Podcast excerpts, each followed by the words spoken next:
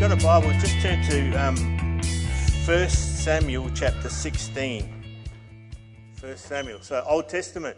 Don't go there very often, but we will today, just for this in- story as by way of introductions. I think it was good. How many of you know that increasingly stuff that seems to impress the world um, is increasingly worthless?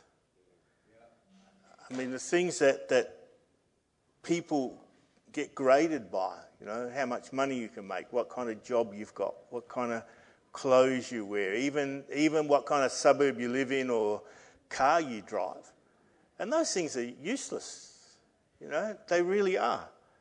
Um, and the things that really, I think, mean something worthwhile are just discarded.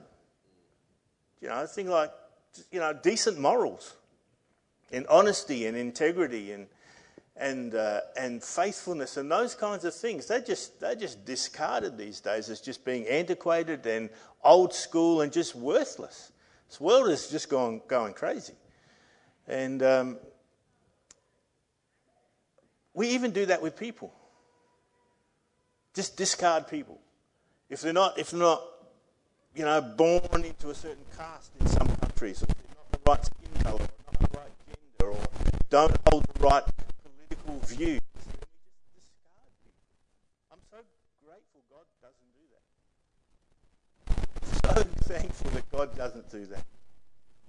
You know, He came to die for everyone, every single person, no matter their condition, no matter their thoughts, no, no, no matter their, their behavior, no matter their past. God never discards anybody. He loves everyone equally and he holds everyone in high esteem and honor.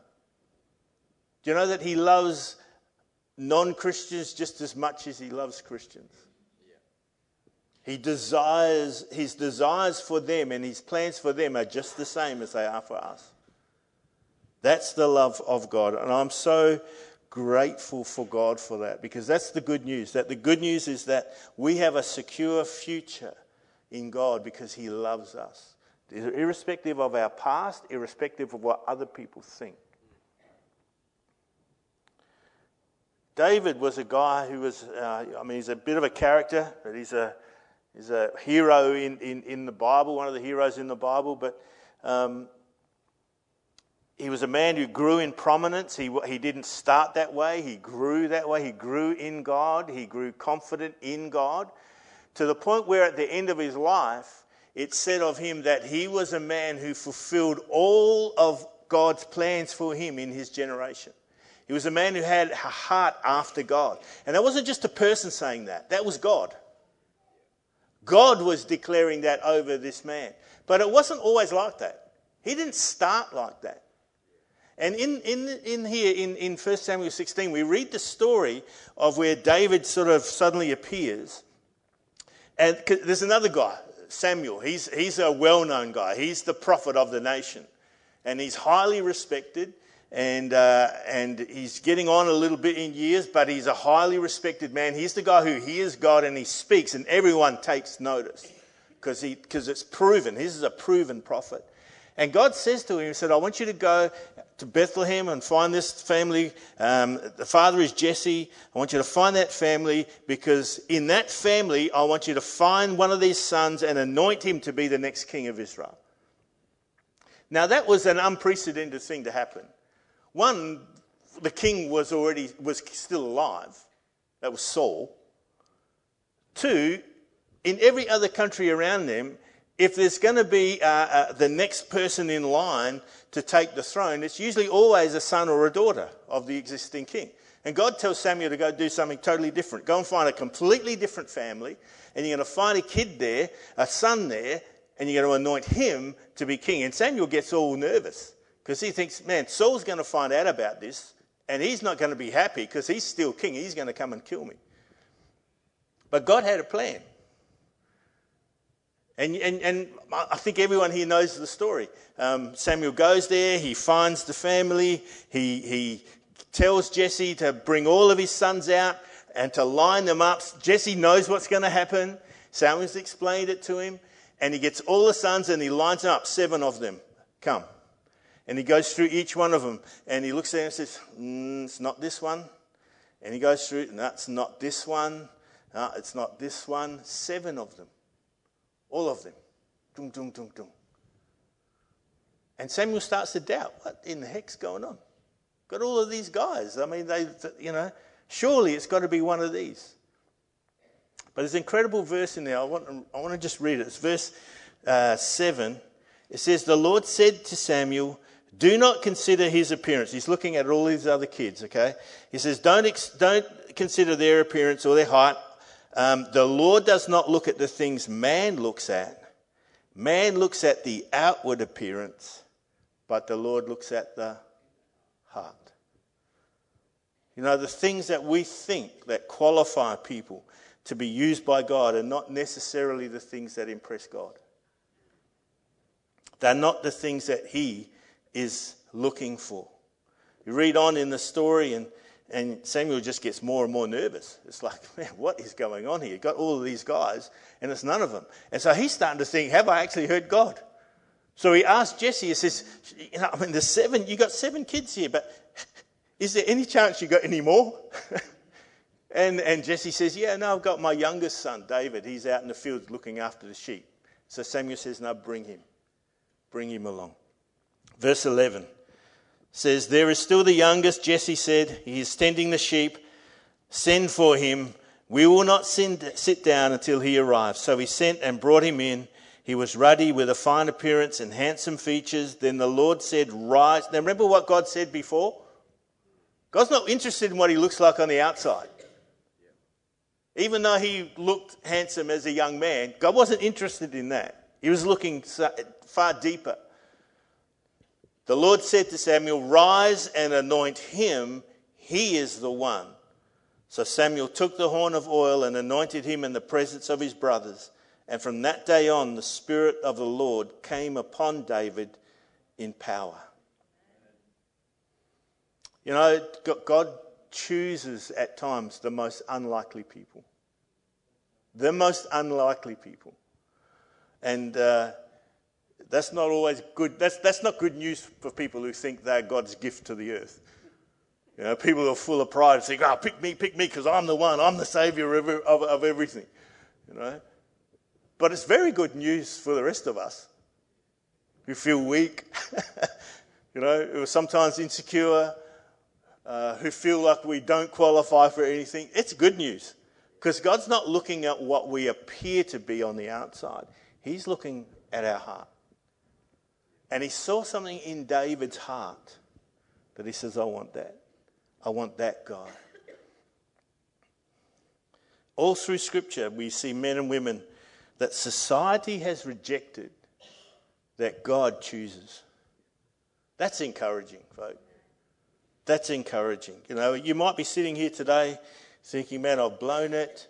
You know, I've, I've, I've just made a mess all the time. I'm no good. I'm, I don't measure up. And I've got nothing that God could possibly want. Folks, that's a lie of the devil. That really is a lie of the enemy.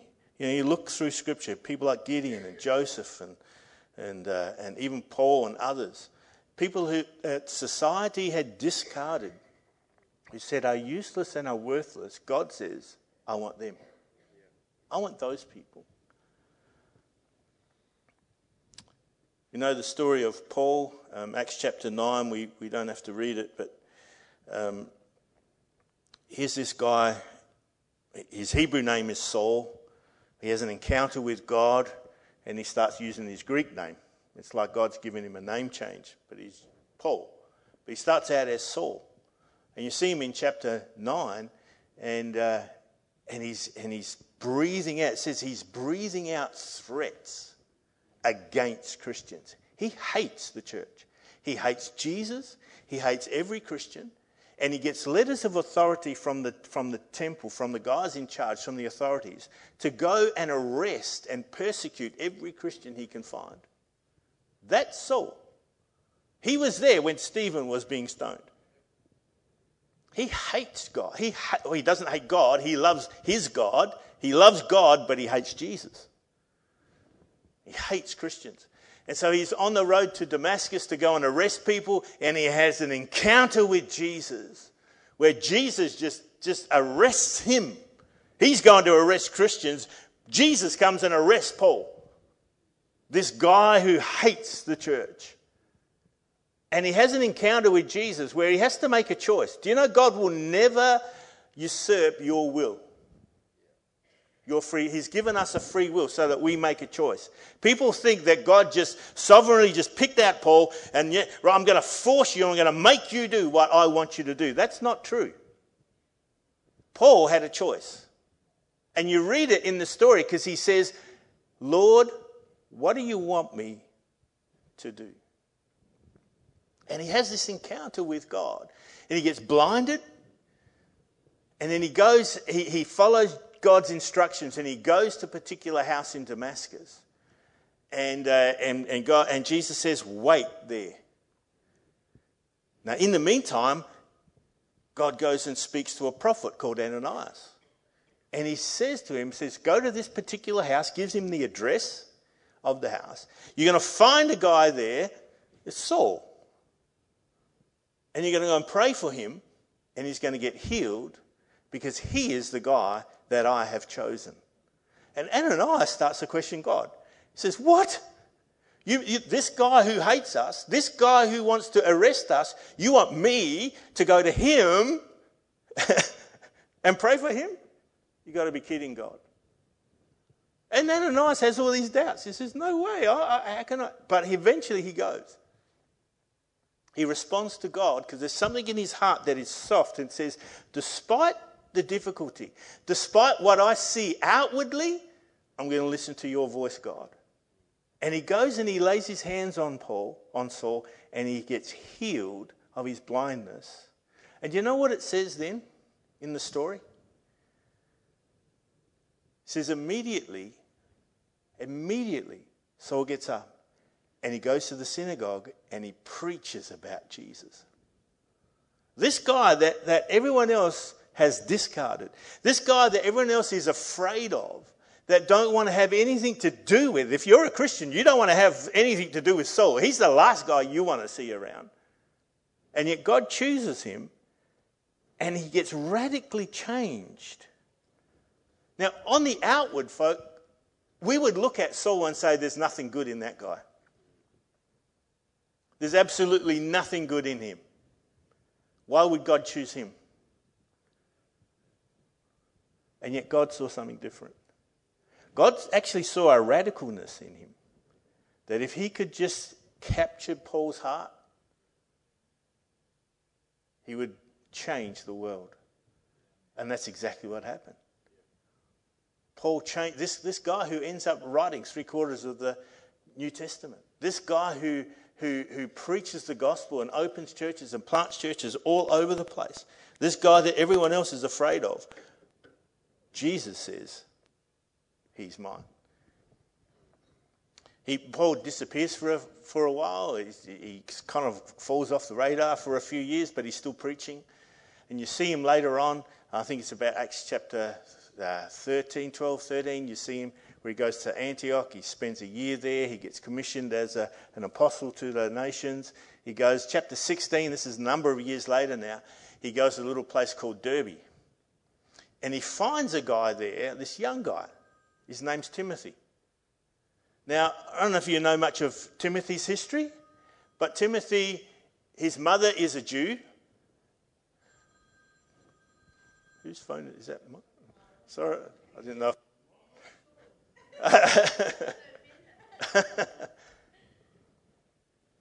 so he finds this young guy, Timothy. His mother's a Jew, but his father's a Greek.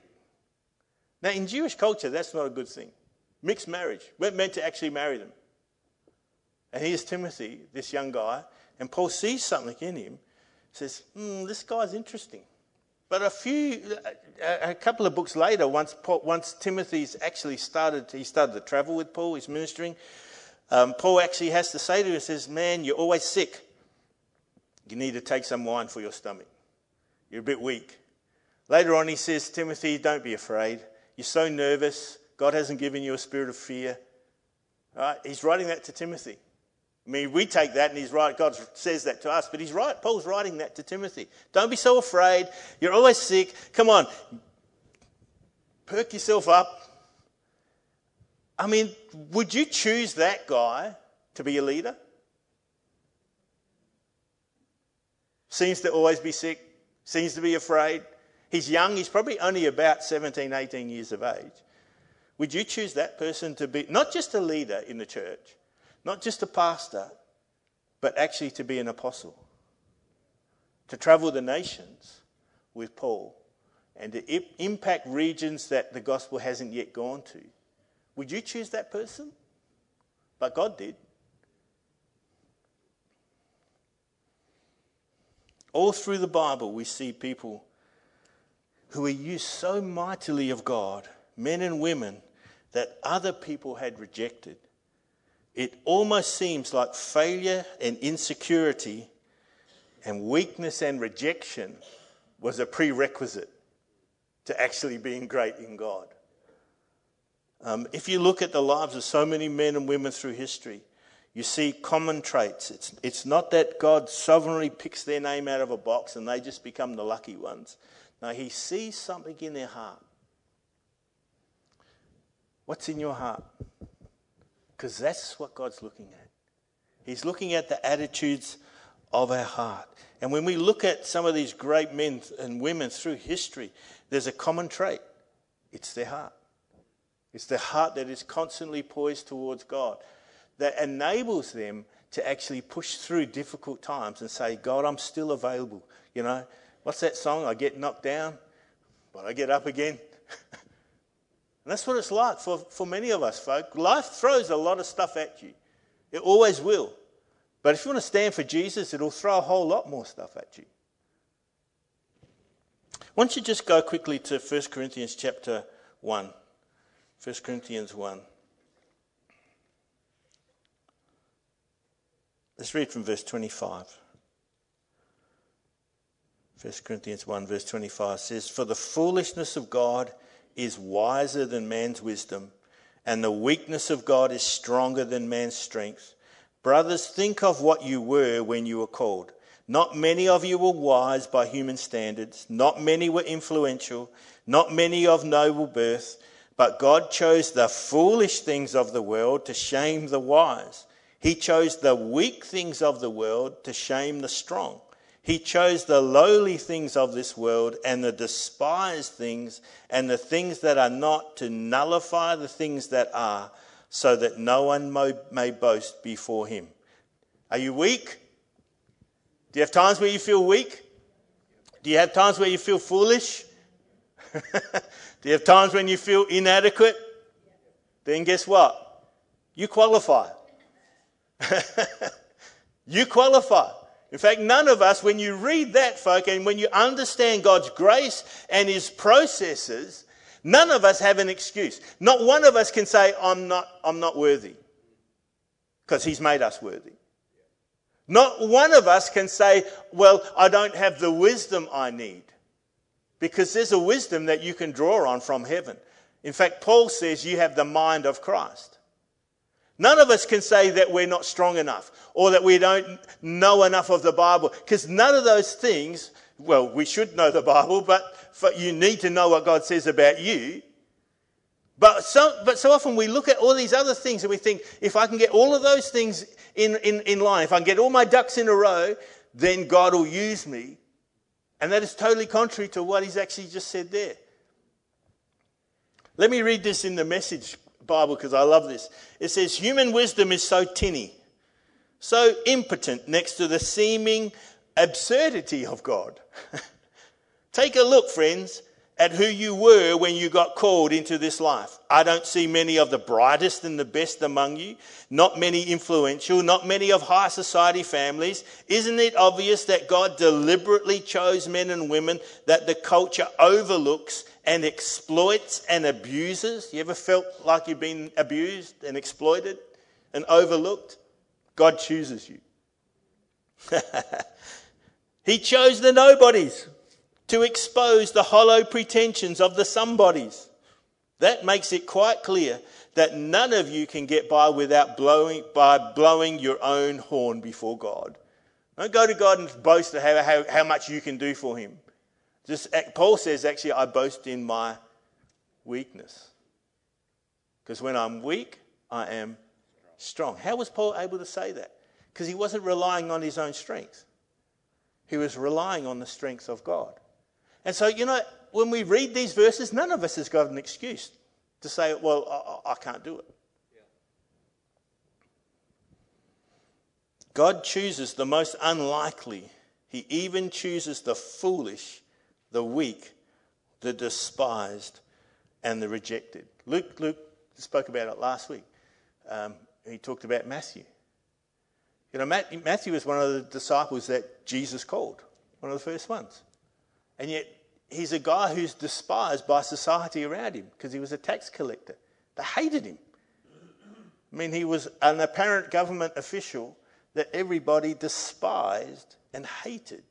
And yet, Jesus says, um, I'll have you. I'll have you. I don't care what everyone else thinks. I don't care what everyone else sees. This is an amazing thing because God looks at the heart. He's a tax collector who's ripping people off. You kind of think there's something a little bit despicable in his heart, don't you? And yet God still sees something else in him. Jesus still sees something else in him. Do you know we can still have some ugly stuff in our heart? That your mind might tell you you're disqualified. And God says, I can deal with that. I can deal with that.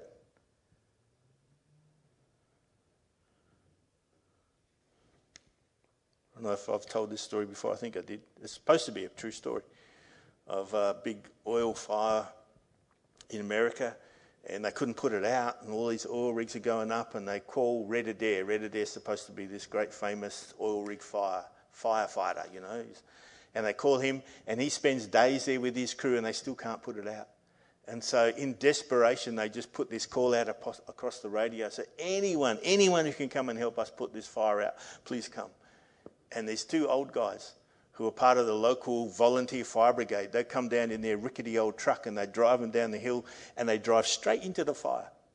Everyone thinks, oh, they're dead. And all of a sudden the fire goes out. And, and then they get interviewed afterwards and say, What did you do? And says, Well, we don't know what we did. Um, we just that we just truck drove in there and it, it actually hit one of the water pumps and all of a sudden water sprayed everywhere and it put everything out. We, we don't understand. They said, Well, what are you going to do? What are you going to do with the reward? And they said, uh, Well, the first thing we'll do is get the brakes fixed on our truck. Unlikely heroes. No intention of actually going and do that, but suddenly it happened. But God can use any one of us. Amen. You might feel like you can't remember things, you know, you struggle to read, you feel intimidated. It doesn't matter. God has qualified you. Amen. Even David felt like that at times. In fact, he, he says, David, why did, he says, God, why did you choose me? I'm useless. I'm low. I'm, I'm, I'm one of the lowest of the low. Why did you choose me? And then he says this He says, But God, you seem to treat me as the most exalted of men. David had doubts, but God didn't. For God is molding every single one of us. When we just acknowledge our weakness and we acknowledge the fact that, hey, I can't do it without Jesus. I can't do it without Jesus. That's what he's looking for. I want to I want to just encourage you stay open, stay open, have your hearts open. I was going to say because your day is coming, but I'd rather say to every single person in this place, your day has come. Your day has come. You're not too old, you're not too young, you're not too weak.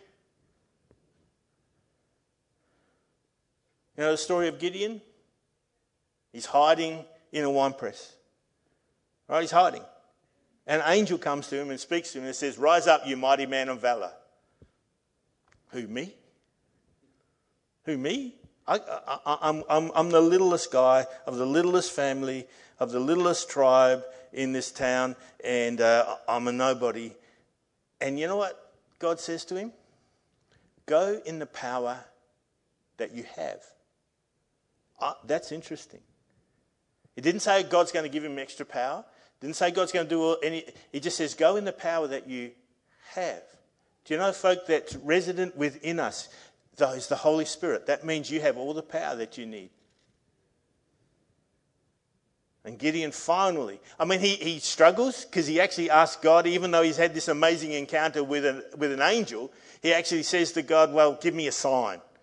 Aren't, you, aren't we like that? Huh? You know? I mean, God could show up and face to face encounter, and we say, Oh, give us a sign.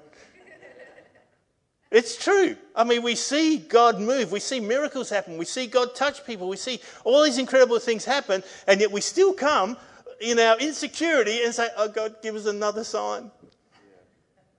It's true. We, we do it. God still chose him. God still chose him. Moses has an encounter with God, burning bush. God appears. What does Moses do? Oh, I can't go. You want me to go to Pharaoh and talk and tell him to let people go? Come on, God. And he makes all these excuses. I can't speak. I don't know this. I can't do that. You know, God just, just go. I'm going to be with you. I'm going to be with you. See, that's the thing, folk. What holds us back from doing what God's called us to do? In the back of our mind, we think we're alone. And yet God says, No, I'm with you. I'm with you. Why, why is it that God seems to choose these kinds of people the weak, the foolish, the despised, the ones who are fearful? I, I, think, I think there's a couple reasons. I think number one is because they have no real self confidence. And God's not looking in your self confidence in what you can do, He's looking for people who have a confidence in Him. You know, and people who are overly self confident for God to use them, you know what He's got to do? He's actually got to knock all of that self confidence out. I'd rather come to God understanding and knowing, hey, I need your help rather than get knocked around a bit. Amen.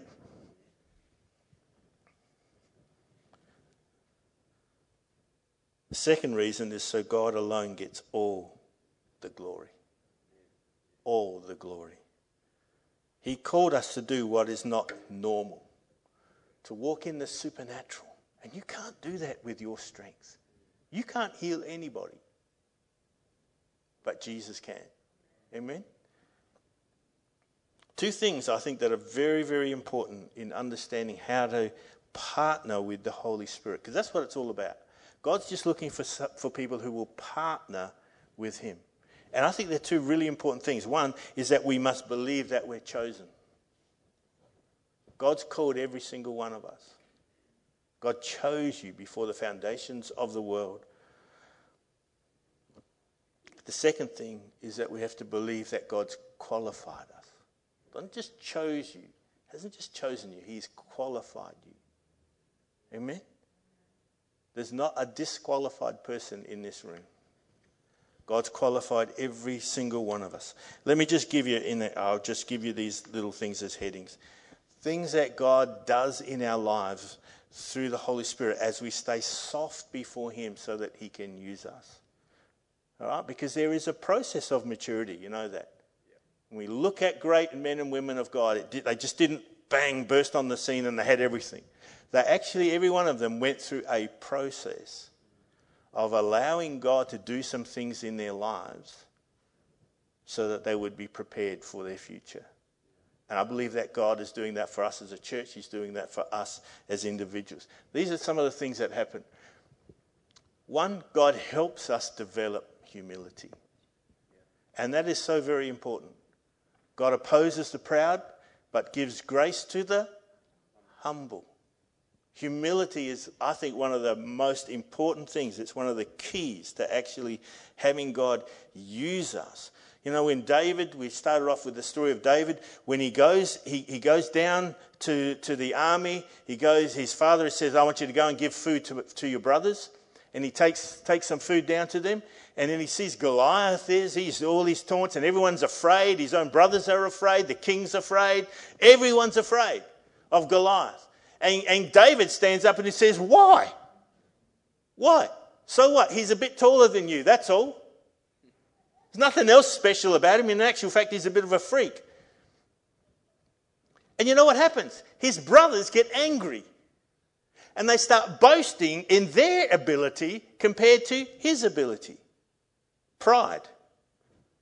And that pride actually weakened them to the point where they were paralyzed with fear and they couldn't do anything about it. You'd think it would have the opposite effect, but it didn't.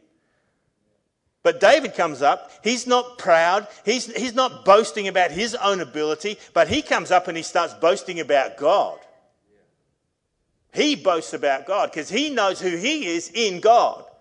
Folk, humility is not thinking that you're a little worm. Humility is understanding who you are in Jesus. And that was David. The Holy Spirit will bring a greater revelation of God's love. God's love towards us, unconditional. Unconditional. He loved us, even though we were sinners. He gave Himself for us, even though we were dead in sin. That's the love of God. If you don't know you are loved by God, you'll try and get love from everywhere else. And instead of answering the call of God and engaging in what God's called you to do, all you're going to do is worry about how much people accept you. And you're running around everywhere trying to get people to accept you and appreciate you. And you actually lose track of what God's called you to do. So, what does the Holy, Holy Spirit do? He, he wants to get us so confident in God's love for us, to understand how much God loves us so that, so that when we engage in this great project that God has called us to do, we're not doing it to try and get God to love us because we already know He loves us. This might seem to contradict uh, what I said before, but the Holy Spirit will give us a greater realization of self worth. Not self love, not that you're better than anybody else, but understanding who you are in Jesus. Humility is not thinking of yourself as a worm. Humility is understanding who you are in Jesus Christ. Amen? And that's not a self pride. That's not a worldly pride. I'm proud to be a Christian. I'm proud to know Jesus is in me. I'm proud to say the Holy Spirit is with me. I'm proud to say I'm a son of God. I'm proud to say I'm an heir. I'm a saint. I'm proud to say those things. But that's not self pride. That's pride in who Jesus is and the reality that he is in me. Amen? All right, let me just, we're going to finish this quick. This is important. The Holy Spirit will help us and teach us how to deal with rejection. Who's ever been rejected? One or two people. Gee, the rest of you are really lucky. really lucky. I wish I could be. How many of you know rejection is painful? Rejection's not nice. Rejection's pretty tough at times. David had been rejected by his brothers. In fact, when, when Samuel came and said to Jesse, Call, all, call your sons because I'm going to find which one's going to be the king. David's own father rejected him. He left him out in the field and said, You're not going to bother with that guy. He's, he's, he's nobody. You know, rejection can be a horrible thing, can be a very, very painful thing. We run from it, we don't like it. We do everything in our power to avoid it. It's painful. But you know, folk, it's essential to learn how to deal with it if you want to count for God. You know, one of the hardest things that Robin and I had to deal with when we came, when we made the decision to come to Perth. You know, well, we had everything we needed in Adelaide. Had a great position in the church, travelling the world, just had everything laid on. I had people that I could just call and say, hey, you know, I can get this done, get that done, get that done. It was just, I mean, it was just like heaven on earth for me. When we made the decision to come here, people hated it. Didn't hate us, but they hated the decision. And they really battled with it. We had people who got really angry and stopped talking to us when we made that decision. We had to deal with a whole lot of stuff. Some of them were long-time friends who couldn't understand what was going on, couldn't understand the decision. And for months and months and months, in fact, we were here for quite a long period of time before some of those people would even bother to talk to us again, even when we travelled back to Adelaide. If you, don't, if you don't learn how to deal with that stuff, I tell you, folk, it'll wreck you. And the Holy Spirit wants to help us to know how to deal with those things. Jesus got ridiculed. Had crowds followed him, but there were people who just spat on him. Even people who said, I'll never leave you. I'll never leave you, Jesus. Ah, who are you? Peter rejected Jesus. Three times denied him. You would think at the end of that that Jesus would say, Peter, on your horse, on your bike, get out of here. I don't want to have anything to do with you. But that's not what Jesus does. He restores him. He restores him. Last one. The Holy Spirit will help us and teach us to be faithful and reliable. And that's what God looks for. That's one of those things in our heart that He's looking at. That through difficulty, that through persecution, that through apparent failure, that through apparent reject, rejection, all of these things, God is just looking. Is that person going to stay faithful? Are they going to stay faithful to me, to Him? Are they going to be faithful to what He's called them to? If we haven't learnt how to deal with rejection, then you know the first thing, one of the first things that goes is faithfulness.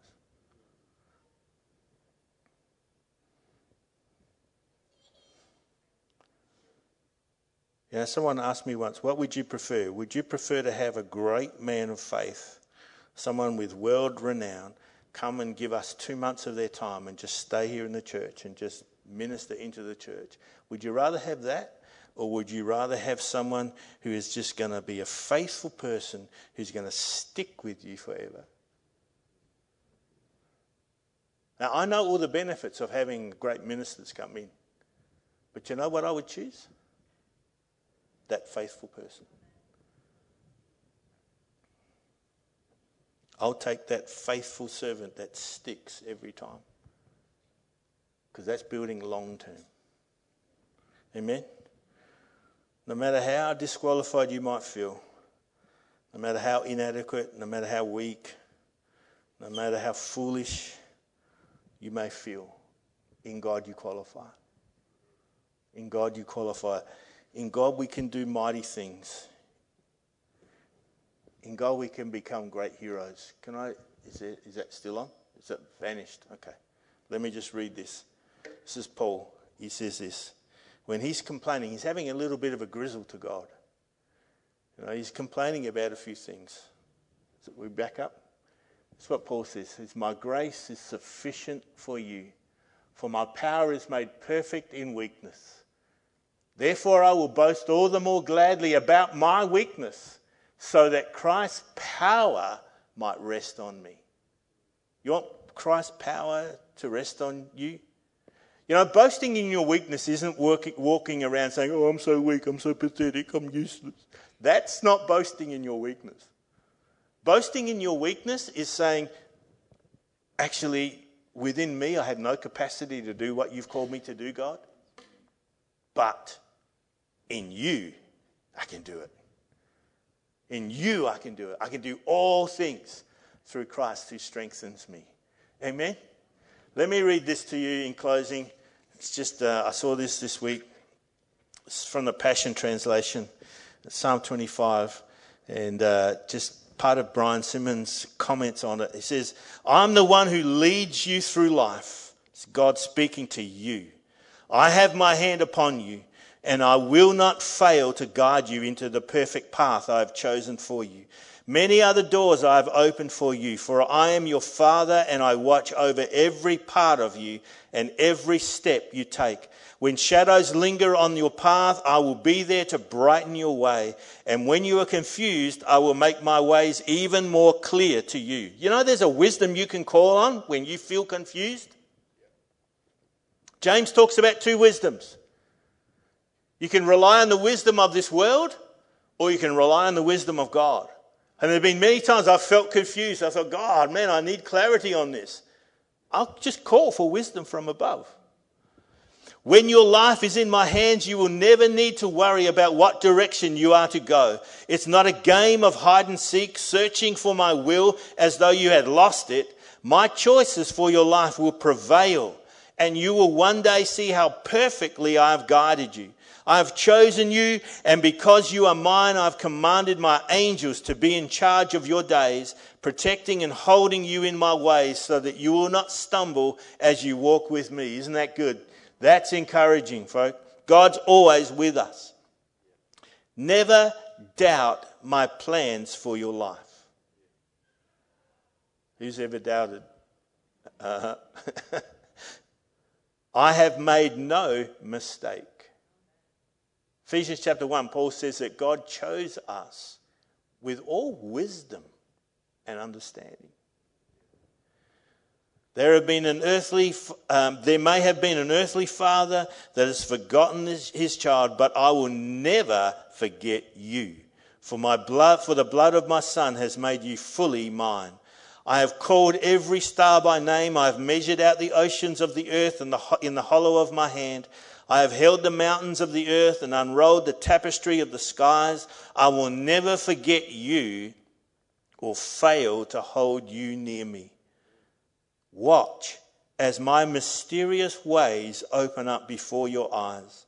Many have seen my miracles and, and never, uh, but never learned my mysteries. But I will show miracles and mysteries as you keep your heart before me. My dear child, I'm a father that will never fail you. I will instruct you in the ways you should go, and you will hear the voice of my spirit giving you the secret of my ways. Come closer to me, and I will whisper the words of life that make you strong and pure for what is to come. I am the one who leads you, and I will never fail you. I've had days where I felt so weak, I want to just give up, just want to curl up in a ball and stay in bed and never get out of bed ever again. Honestly, I've had days where I felt like that. You know, you can, we can all suffer the pink blanket syndrome. You know what that is? It's just, oh man, I, it's so cozy here. I just want to. you can do that on Sundays, especially in winter. Oh, so much easier, so much warmer in bed. It would be so much nicer just to pull the blanket up and just stay here. You know, we curl up in our little fetal position. You know, the devil's going to try and do that to you every single Sunday. I don't know if you're aware of that. It's number one on his agenda every Sunday for you. Is it just to get you to curl up, put the, pull the blanket up higher? I deserve this. I deserve a day off. Yeah, you do. You do. We all deserve it. I'd like to have a, uh, it would be wonderful, have a day off. Have a day off. I'd like to take a Monday, Josh. I'm meant to take a Monday. I haven't had a Monday off in, I don't know how long. So it's our priority. Ah, oh, it's just so much nicer to be in bed here, especially when it's raining and it's cold.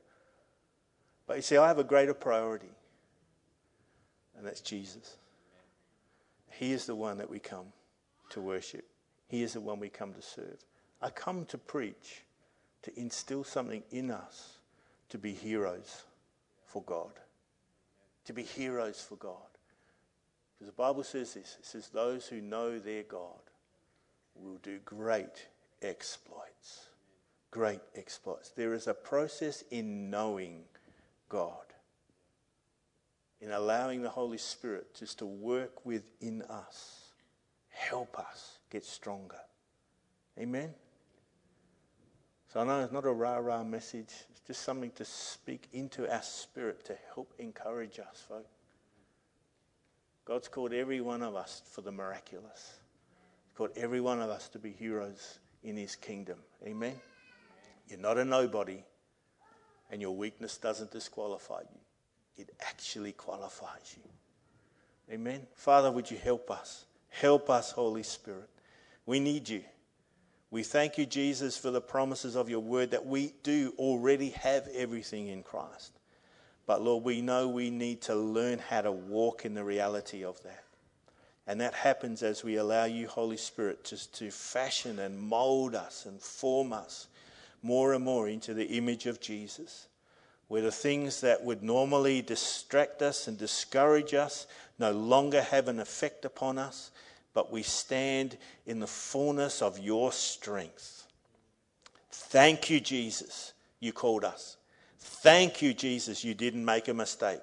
Thank you, Jesus, that even in our weakness we can be strong as we keep our eyes upon you. Thank you, Jesus, for the word that encourages us, Lord God. Thank you for the Holy Spirit who walks with us every single day and never, ever, ever, ever, ever leaves us. Even when we feel alone, we can just turn and say, Holy Spirit, thank you, you're with me. Now manifest your glory amongst us. Thank you, Jesus. Thank you, Jesus. Bless us as we go from this place today. Father, we pray for anyone who's not here because of sickness. Lord, that you would raise them up, that you would just come with your healing power upon their bodies right now, wherever they are. In Jesus' name. In Jesus' name. Amen. Amen. Bless you. Bless you guys. And uh, yeah, if you can have lunch with us over at the food court.